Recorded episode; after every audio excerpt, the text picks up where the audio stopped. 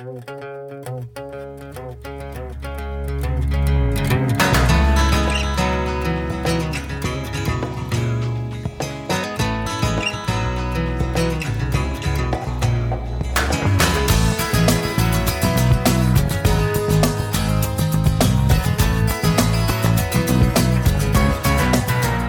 וברוכים הבאים למסך של כסף, הסיכום של גיקסטר לסוף השבוע שהיה בקופות הקולנוע. נדבר על המרוויחים והמפסידים, המפתיעים והמאכזבים, ואם יישאר זמן נגלה לכם גם מה משמעות החיים. והפעם אני דין בלכמן, וזה מסך של כסף לסוף השבוע של ה-19 באוקטובר 2018. תגידו, שמתם לב שזאת אחלה תקופה לסרטי אימה? בחודש שעבר יצאה הנזירה, פתח עם יותר מ-50 מיליון דולר. בכלל, כל הפרנצ'ייז של לזמן את הרוע ממש מצליח. בתחילת השנה מקום שקט גם מעל 50 מיליון דולר. שנה שעברה זה בכלל שבר שיאים ואפשר להוסיף לרשימה גם את תברח ואת ספליט. יש תחושה בזמן האחרון של איזושהי פריחה של הז'אנר.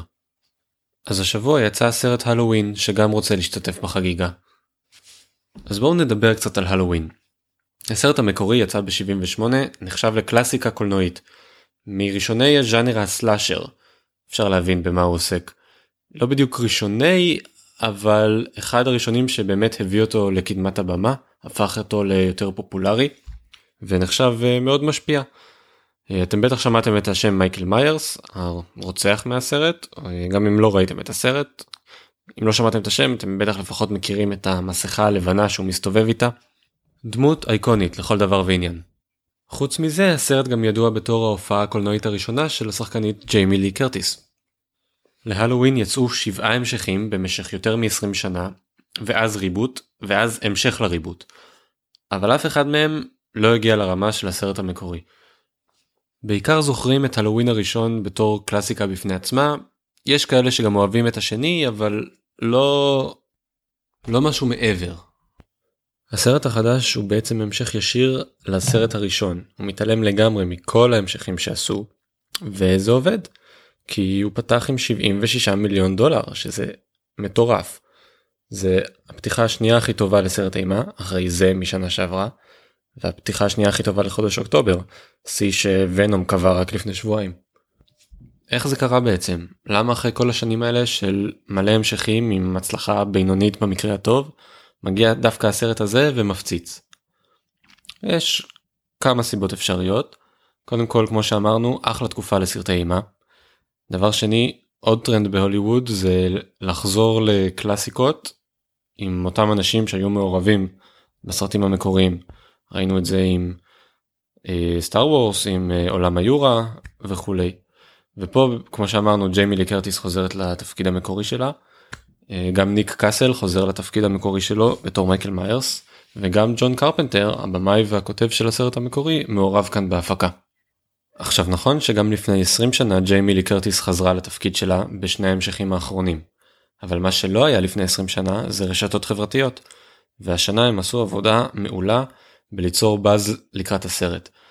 החזרה של ג'יימי לי קרטיס, הפנים המוכרות של מייקל מיירס, זה אלמנטים שאפשר להשפיע איתם על הקהל והמעריצים מאוד שמחו לראות שוב עימות בין שתי הדמויות האלה אחרי שהם לא ציפו לראות אחד כזה.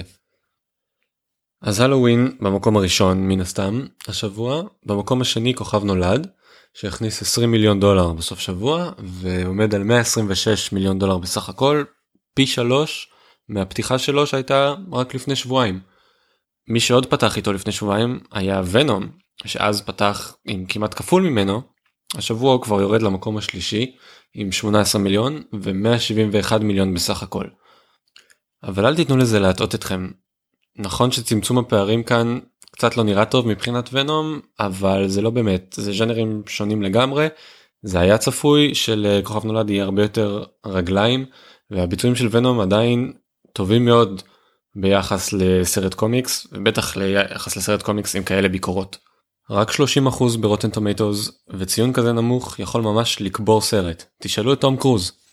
במקום הרביעי צמרמורת 2 9 מיליון דולר בסופש 28 מיליון בסך הכל שומר יפה על הגובה שלו שזה לא משהו שאנחנו יכולים להגיד על האדם הראשון שיורד השבוע למקום החמישי עם 8 מיליון דולר בסופש ו-30 מיליון בסך הכל.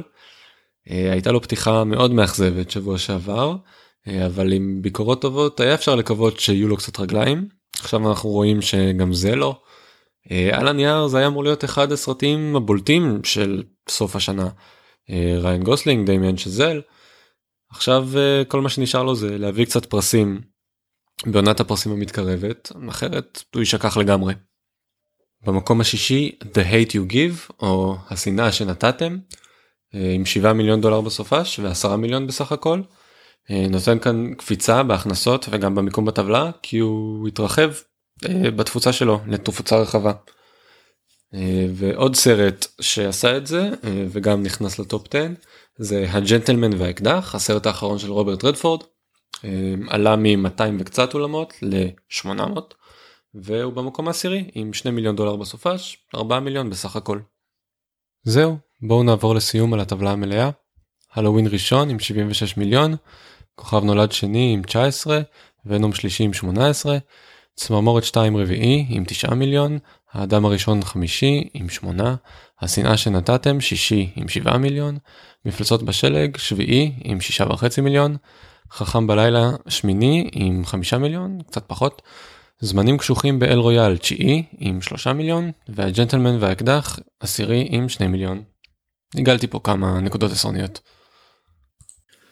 את הסיכום המוקלט או הכתוב אתם יכולים למצוא באתר שלנו גיקסטר co.il יחד עם ביקורות ועוד כתבות.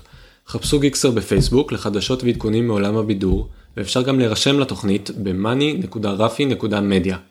עד כאן מסך של כסף להפעם, עכשיו לכו תהיו חלק מהסטטיסטיקה וצאו לראות סרט בקולנוע.